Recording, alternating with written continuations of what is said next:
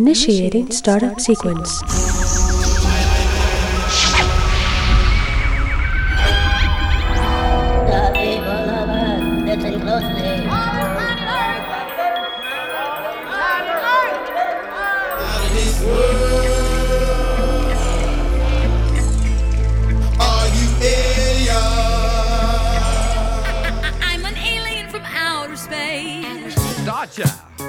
Citizens of the universe, recording angels. We have returned to claim the pyramids. Partying on the mothership. I am the mothership connection. Getting down in 3D. Light year right. This week on Other Planes of There, the Afrofuturism podcast, we welcome Dr. John Jennings. John Jennings is Associate Professor of Visual Arts at the University at Buffalo Department of Art. His research and teaching focuses on the analysis, explication, and disruption of African American stereotypes in popular visual media. John is an accomplished designer, curator, illustrator, cartoonist, and award winning graphic novelist, whose publications include the graphic novels Blue Hand Mojo and Pitch Black Rainbow, Black Kirby with Stacey Robinson, The Hole and Black Comics with Damian Duffy, and the edited volume, The Blacker the Ink Constructions of Black Identity in Comics and Sequential Art, with Daniel Yesbick and Frances Gateward. He is currently illustrating the first graphic novel adaptation of Octavia Butler's seminal black science fiction work on time travel and slavery, Kindred. John Jennings' illustrations grace the covers of many awesome academic publications, including Reynaldo Anderson and Charles E. Jones's edited volume, Afrofuturism 2.0 The Rise of Astro Blackness. Most recently, John co curated the exhibition Unveiling Visions The Alchemy of the Black Imagination, held at the Schomburg Center for Research in Black Culture in New York City. And he is one of the co founders of the Astro Blackness Colloquia on Afrofuturism. John Jennings, it is a pleasure to welcome you to Other Planes of There, the Afrofuturism podcast. Oh wow! Thank you so much, Tobias. I, I really appreciate it. Um, wow, when you read when you read it out loud, it's like, oh, it's a lot of stuff.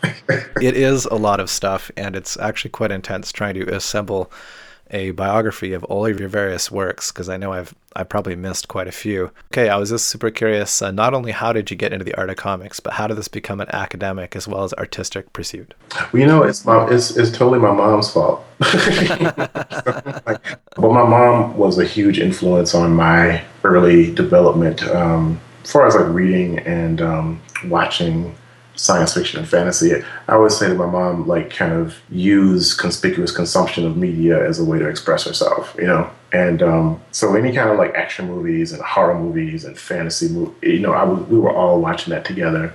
And then, you know, I was always into mythology, like from various uh, folklore and backgrounds of like, you know, different cultures. So like Egyptian mythology and like Norse mythology and stuff like that. And so when she bought me like the Mighty Thor, I immediately saw the connection between like the comic book and you know Norse mythology, and then also I, I totally just fell in love with like Spider Man and Daredevil and Captain America.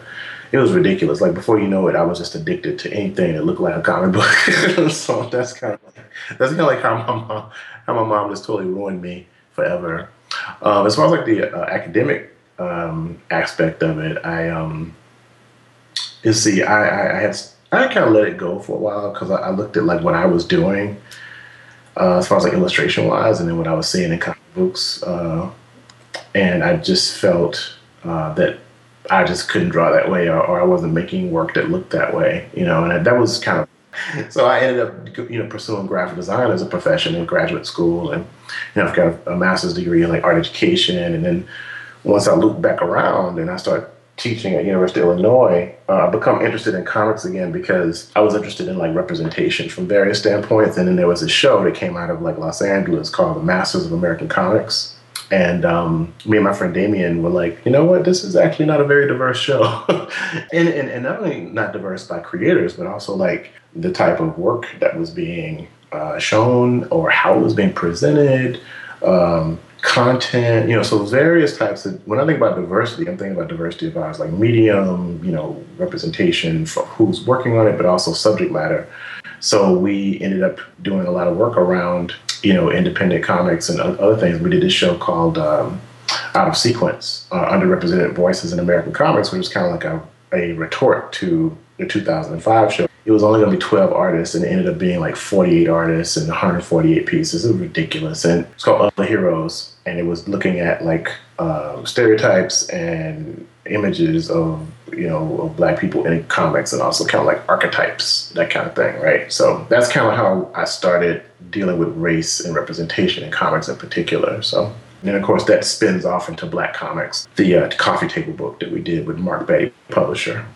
I'm super curious. Like you mentioned a couple comics when you were growing up. Were there any black comic characters around at that time that were of influence or inspiration to you, or did you see that lack of representation in the available media at the time?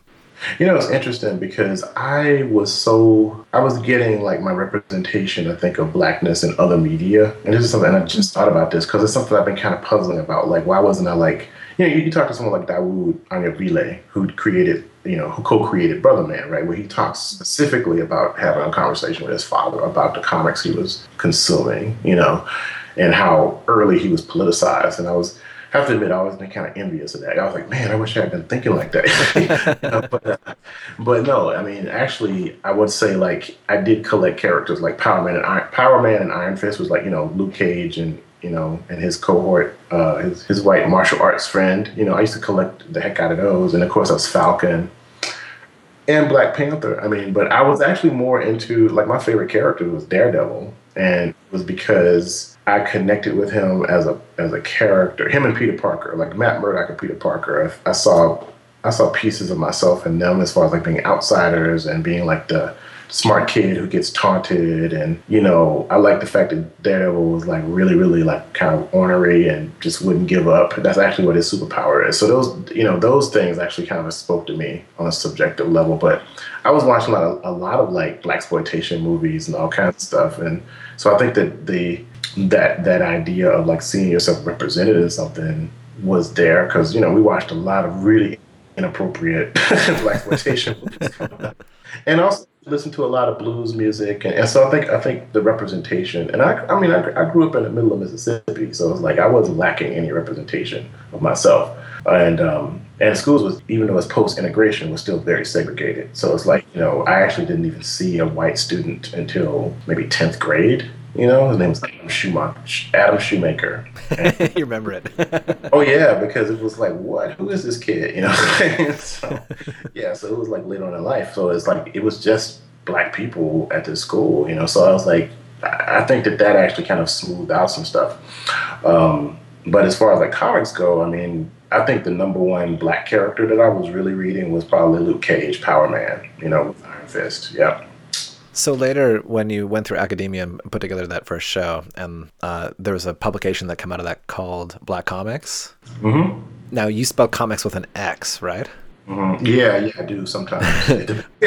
yeah. Is there a significance to that X when you spell comics with with an X? Yeah, yeah. Uh, traditionally, um, when you are spelling it C O M I X instead of the I C S, you're referring to the underground kind of independent scene a little bit more. And I kind of borrowed that from the underground comics scene that was happening in the 60s and the hate in other places across across the world um, in the 60s, right? Where, you know, there were like, you know, these kind of um, resistant spaces to some of the mainstream stuff that was jumping off and, you know, with Marvel and DC and other uh, current comics. So yeah, so C O M I X because it's a resistant space and because it's underground comics. You know, and when we talk about black comics, I mean there's um, growing you know under underculture that's been around since the '90s. Actually, black creators are making like black content. You know that kind of stuff. And it's been around since like Brother Man and you know Milestone and other Ania, other companies uh, like Turtel Onli as a distributor and as, as, a publisher back in the '90s. That has, has kind of like spawned an entire like system of like conventions and award ceremonies and rivalries and heroes and stylistic ideology. I mean, it's, it's wild and it's a very deep uh, culture, just like any other subculture, right? So that's what the X to me is kind of uh, signifying to. It's, it's, it situates itself in the hist- in the continuum of the history of like underground comics. Nice, yeah. So it's kind of part of that like countercultural approach to, yeah, to yeah. comics, yeah. Yes, yes, yes. I, I, would, I would definitely, I would definitely situate it as a countercultural movement. Yeah, yeah nice. I mean, to me, it also signifies a certain connection with with Afrofuturism, and some of the earliest work written on Afrofuturism in the early '90s actually talks quite a bit about Black comics. That's right. That's right. Thank you for, for, for bringing that up. Well, it's often kind of neglected, I think, a little bit when uh, recounting the history of the term Afrofuturism. Is that there was quite a large focus on Black comics and its initial development. I- I'm actually super curious when you first heard the term Afrofuturism and started to mobilize your work around it a bit or explore it academically with others. I want to say like probably 2008, 2009. Um, I was dealing with some black cyborg images that I were I was creating for a show at James Madison University, and um, I had been thinking about stereotypes and black stereotypes in particular, and thinking about like fixity and how the black body becomes an apparatus of various modes of control and how those stereotypes keep popping up. So I created a show called Matters of the Fact, actually, and um, and some of them actually reappropriate like African images, but also African inspired imagery, and also um, symbolic connections to slavery and other types of discriminatory practices against black bodies in our country. You know, I showed it to a friend of mine, Dana Rush, actually, who when she saw it, she said, "Oh, this looks very Afrofuturist," and I was like, "What is that?" and I was like immediately curious, and so I, after that, I just started doing research on the term and cultural production, and just became like utterly fascinated by it, and um, and totally fits what I was doing, honestly, on a lot of different levels, and um, and that's kind of like how I ended up being kind of tied to that that space to a certain degree. One of the things that seems to be a trope of Afrofuturist uh, approaches or cultural production is returning to the past to sort of revision it and create an alternative future. And this is a little bit about how I see your Black Kirby project. Uh, Now, I understand this project is an homage to the pioneering comics artist Jack Kirby, who invented Captain America and with Stan Lee, the Fantastic Four, X Men, Thor, Iron Man, the Hulk and of course the first known black superhero i think uh, the black panther what did it mean to reinterpret and take on jack kirby's legacy as black kirby um, with stacey robinson and why was it important for you to do so Here's the thing. So it started as a conversation. We were like,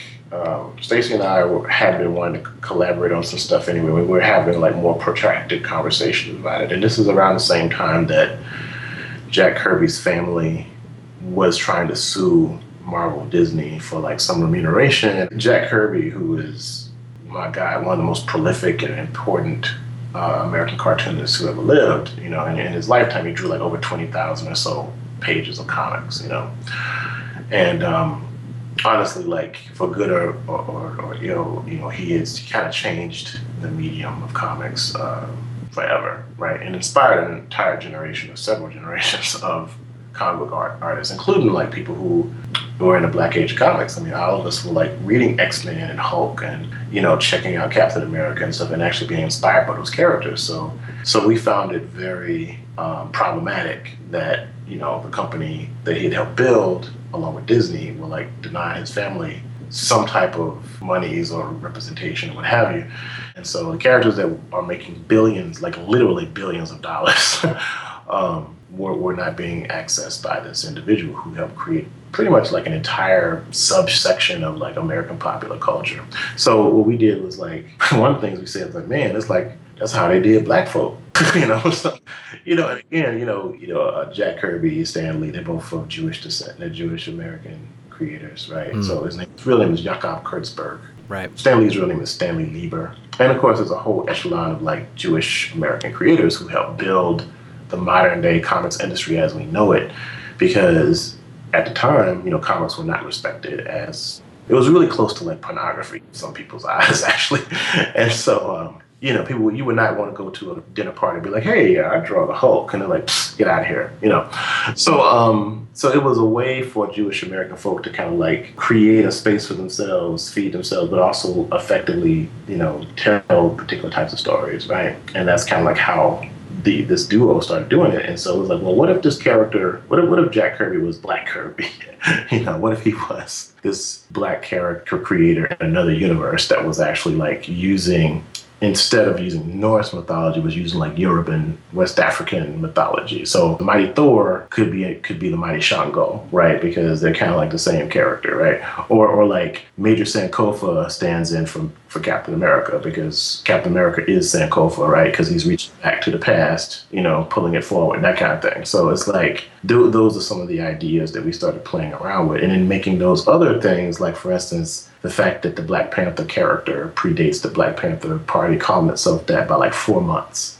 That's really interesting, you know. That is interesting. Yeah. like you know the retcon of like Dr. King being Dr. being Professor Xavier and Magneto being Malcolm X pre Mecca, right? That kind of stuff um, is really really interesting. So we actually started making those connections more explicit, right? And it, and before you knew it, we had created like 120 pieces of work, and we had a show called In Search of the Mother Box Connection, which we actually kind of play around with what so so the mothership connection obviously is talking about parliament funkadelics mythos right? Mm-hmm. But if you look at like the mother box the mother box was a living computer that was a, a piece of technology that was owned by a new god. Like these characters that jack kirby created for dc called the new gods. And so it was a living computer that connected them directly to the universe right? So that's actually where the, the title the mother box connection comes from. But because it's kind of like signifying on mothership connection So this is kind of fascinating because part of what you're doing is exploring a axis of oppression that exists across different folk. That's in, right. In the United States. And on the other hand, Stan Lee and Jack Kirby as Jewish American creators were also taking iconic real life black resistance figures such as Malcolm X and Martin Luther King Jr. and symbolically illustrating them and transforming them into white superheroes and villains. Right, right. Yeah, well, and it's, and it's really contentious too, because I'm not, you know, I think that it's become part of the exploration. I, I don't know if that's necessarily was the original intent, but um, I think that it sounds really awesome. So that's the other thing too, is that, you know, so because it, it's just something that kind of like started, but it, it kind of became generative, and then of course when they. Uh, When they did, yeah, because I don't know if it was the initial thing. I think that it's just become part of what the mythology of the creation of the characters been. That's why it's like it's kind of contentious, you know, which I kind of like, you know. Oh, this is interesting. So in a way, this has been reread also back into those characters, and we're kind of unclear as to the authorial intent. Then That's right. That's right. Which, Huh, that's why I said it's kind of a retcon because it's like the retroactive continuity. Because what happens later on is that you know, I mean, when you first see Magneto, he's kind of like a he's a megalomaniac. You know, You know? he's just like you know crazy like mutant dude with powers, and he's like take over the world. You know, he's very he's very one dimensional. But then once you get to like the late seventies into the early eighties, they start to play off the fact that Magneto actually is Jewish and he survived concentration camp and he actually, you know, is is responding to violence not only against him as being a mutant but also him being Jewish. You know what I'm saying? So that's that's actually really interesting. moving a little bit away from uh, Jack Kirby, I'm very curious to know a little bit about your own uh, original creations, such as the Blue Hand Mojo series Mm. And the hard boiled Is it a Chicago detective? Yeah, yeah, Who was Chicago. protagonist? Yeah. It's, not- it's funny because he's not necessarily a detective. It's like he he has the trappings of the what what some people call the blues detective, right? Ah, blues detective. Okay, explain that to us. Well, the blues detective uh, is a trope that is a you know essentially like a black detective who's connected to the South in some way or has a connection to the Great Migration in some way, which is you know impossible not to, I guess.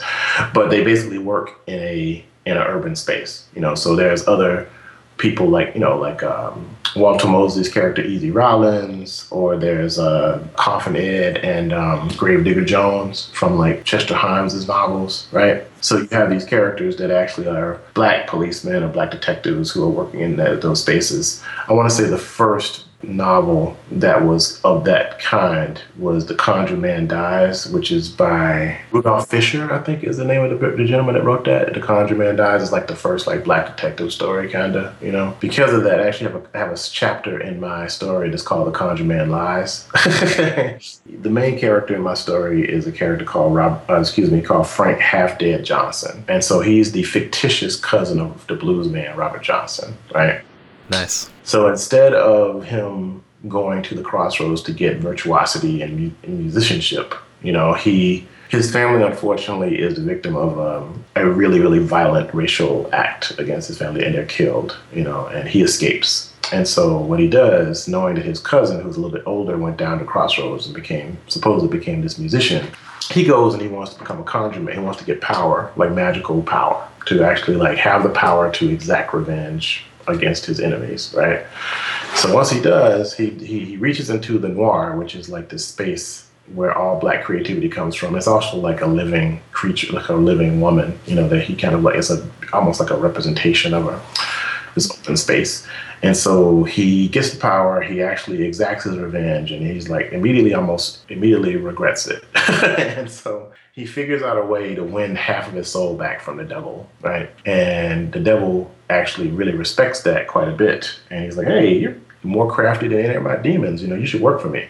So in order to truly get out of his contract, he has to work for the devil for like a couple hundred years. You know, uh, collecting souls for him and also you know just uh, doing some of his dirty work and so um, the devil knowing that he's at rapture is going to be thrown into the pits of hell forever if you read the book of revelations right? Um, he's composing a blues song for the end of the world and it's called the low down devil blues. And so what's happening is like each soul has a different resonance and so certain souls resonate sonically in a particular way. And so he's collecting the souls to actually compose this um, this blues song for the end of the world. That's part of the story. In the meantime, uh, Frank is trying to keep as many people from going to hell as possible, trying to stay at one step ahead of uh, Scratch, which is what we call the devil in the uh, in the story. But then again, you know, is he really the devil? Right? That's the other question. Is like he's probably Eshu or like you know, Papa Legba or someone like that. That's probably who he is actually.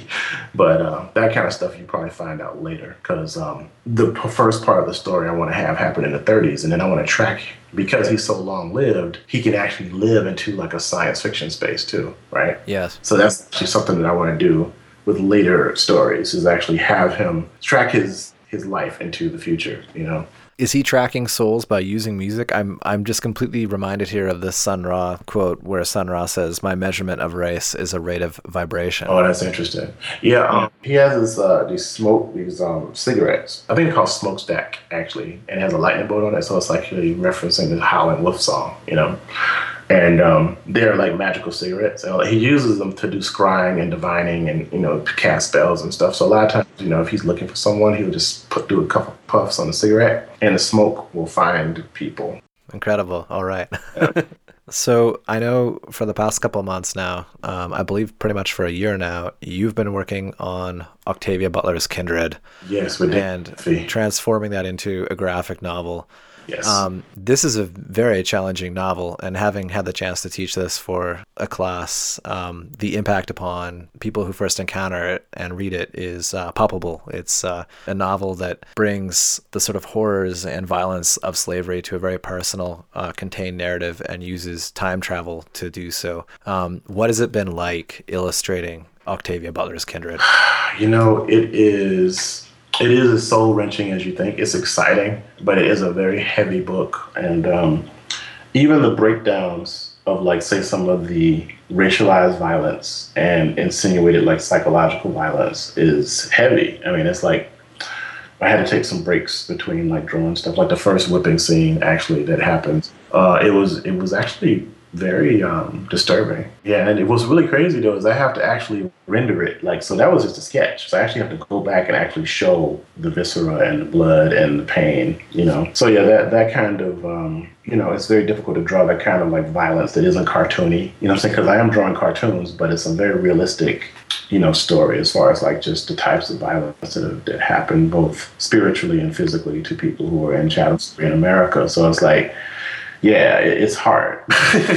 With everything else on, it's very daunting because it's like you know it's intense on like a lot of different levels. So, so Yeah, for sure. Not to focus on this exclusively, but you were mentioning the whipping scene and the challenge of illustrating that. Mhm. When encountering these kinds of scenes, how are you encountering it as an artist in terms of choosing how to depict that violence?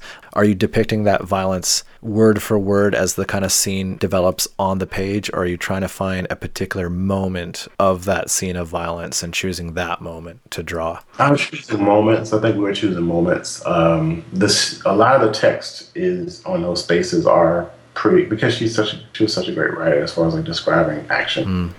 Very terse and powerful, succinct words, and um, that's been very helpful.